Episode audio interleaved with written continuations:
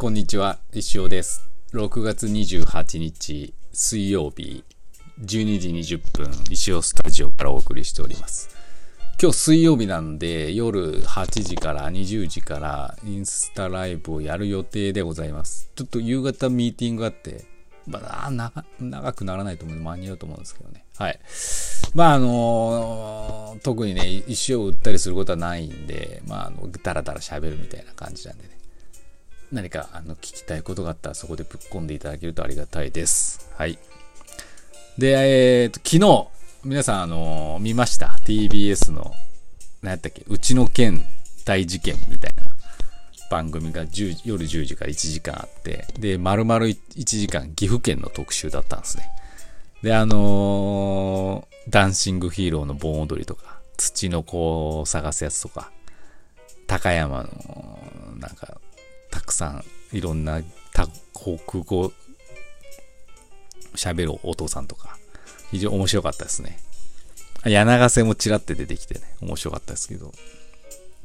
まああの、実はあの、私4月に JR 岐阜アクティブ G で個展やってる時に、あの番組の取材を受けてまして、あの番組の存在自体はもうその時から知ってたんですね。ただあの、全カットで、また全カットされて私は1ミリも出なかったんですけど、いや、あの確かに番組を見る限りですね、ああ、なるほど、その、岐阜らしさっていうか、もう、もう、ななんていうのかな、綺麗な、綺麗っていうかなんて、まあなんかこう、その、土着、土着って表現がいいのか。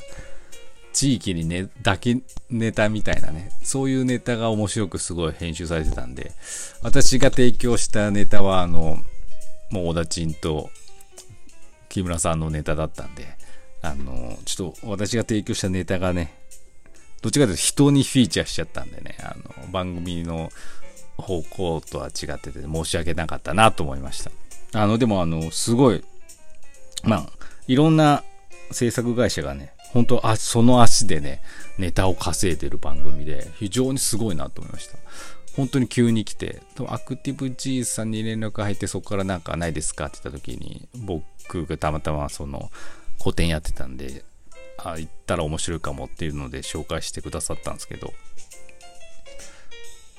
で、しかもあのー次の日に、小1時間取材していただいて、次の日にまたあの、もうちょい追加で聞きたいって言って、また東京からやってきてくださって、別のスタッフだったんですけど、その時は。また小1時間取材してくれて、もうちょっと2回もしてくれたのに、ちょっといいネタがね、提供できなくて、申し訳なかった。ひねあっちも非常に取り損だったと思うんですけど、本当申し訳ないって感じでしたけど。似顔絵とかも書いてね、あ書いたんですけど、まあそういう番組ではなかったので。まあでも、番組制作スタッフもね、もしかしたら何か面白いネタが出てくるかもしれないということで、どんな細かいことも、まあ足で稼いでネタを探してて、ああやって面白い番組になるんだなって、非常に、あの、感動しました。はい。また機会はもうないんでしょうけど。またね、なんかこう、面白いネタとかがね、出せるようにね、精進したいなと思いました。はい。次。えー昨日はラウールさんの誕生日でしたね。インスタライブがあってね。あ非常に楽しかった。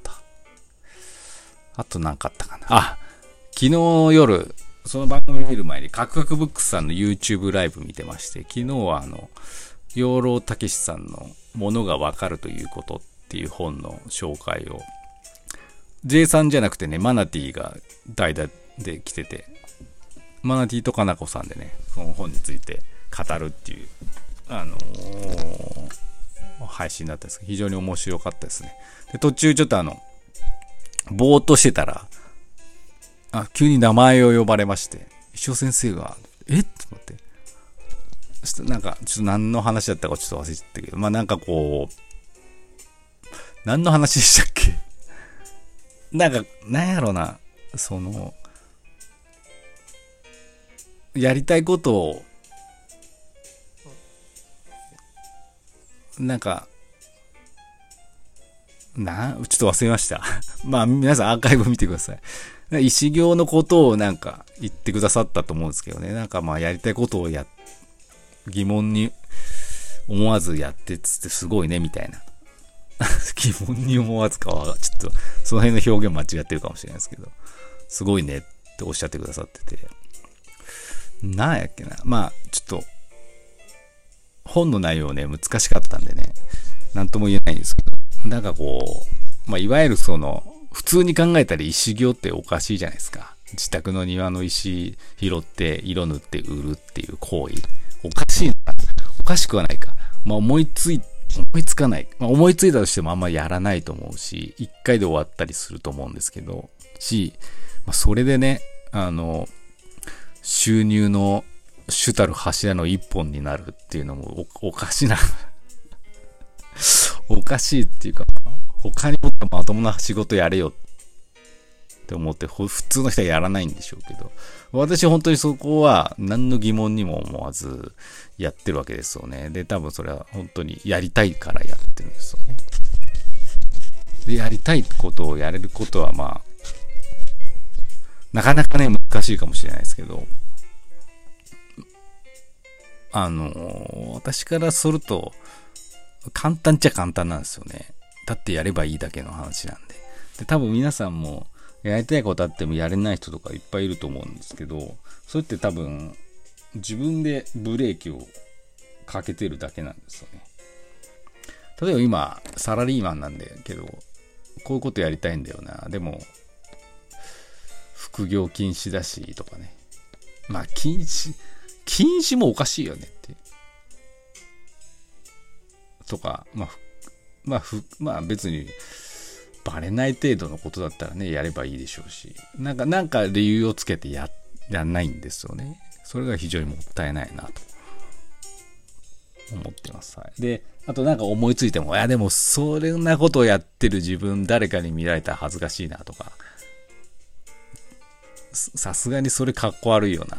やりたいけどちょっとかっこ悪いからやれないとかね。そういうのもあるかもしれないですけど、それ非常にもったいないですよね。私何でもやろう。思いついたやりたいことなんて、他人関係なくねっていう。もうなんかやりたいことないがなかなか見つからないこの時代。やりたいことが思いついたこと自体すごいことであって、それをやらずして、ど、よく生きれるなって逆に思っちゃうんですけど、どんなくだらないことでもいいんですよね。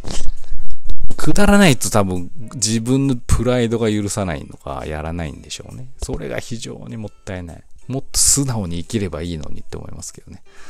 全然特殊能力ではなくやりたいことをやるっていうのは、本能に従って生きてるだけの話なんで。まあ、自宅にの庭に石が無限にある。あれの、あの石、石尾が生まれたきっかけだし、あのチャートに石尾とかの中書いて売ったら売れるんじゃね？やってみよう。うわ、なんかちょっと受けた。ガチャガチャにしたらもっと流行るんじゃね？やってみよう。受けた。みたいな。その積み重ねですよ、私。もっと価値上げれるんじゃね？みたいな。5000円ぐらいで売れるんじゃね？やってみよう。売れたって。面白みたいなね。石行に今度文字書いて、石行バトルみたいな遊び考えて、買えば買うほどなんか強くなるように、お客様もウィンウィン、ね、あの、買えば買うほどいい感じになるようにしてみたらいいんじゃね？やってみよう。あ、なんかちょっと盛り上がってきた。みたいな。そういう感じですよね。はい。なんか、うん、だから思ったことはやるだけですけどね。そこにプライドはいらないっていう。思いますけど。まあ私の場合ちょっとフリーランスなんでね。個人事業主なんで、その、やらなきゃ死んでしまうんで、そういう部分はあるかもしれないですけど、まあでも、そういうね、フリーランス、個人事業主、サラリーマン関係なしに何か思いついたことがあればですね、なんかこう、でもな、こういう風に見られたら嫌だなとか、そういうのは思わず、果敢にチャレンジしていくといいと思いますっていう話なのかなわかんねえけど。私はそうしてますって。だからそれは別に特別なことだとは全然思ってないし、もうなんか小さい子からそういう考えではいたんでね。うん。うん、なんか、普通ですかね。うん、まあ、もうちょい深く掘り下げるとですね、いろいろなんか、普通じゃないこともあるのかもしれないですけど、そういう話、も、もしそういう本があって、そういう話だ、ゲストがあったら、ちょっと私も、いつかね、カクカクブックスさんのこの YouTube ライブのゲストに呼ばれるようにね、頑張りたいと思います。お待ちしてます。いつでも行きます。はい、哲学のね、イベントも今度あるらしいんですけど、私その日、スノーマンのライブでね、見れないですよね。残念。哲学とかも好きなんですよね。うん。だからあの、哲学って、まあ私全然知らないんですけど、これが哲学だ。ポエムに近いと思うんですよね。自分のポエムってなんか哲学だな、自分の哲学だなって思う部分があるんですよね。あれも大事ですよね。毎日やってますけど、やっぱ面白いし。昨日のポエムなんて特にね、あ、自分らしいのができたなって思ってて。あの、藤岡さんって10代の頃はティーン藤岡って呼ばれてたのかなっていうもうめちゃくちゃくだらないね、ポエムなんですけど、あれをね、思いついた、ティーン藤岡っていうのが思いついたんですよ。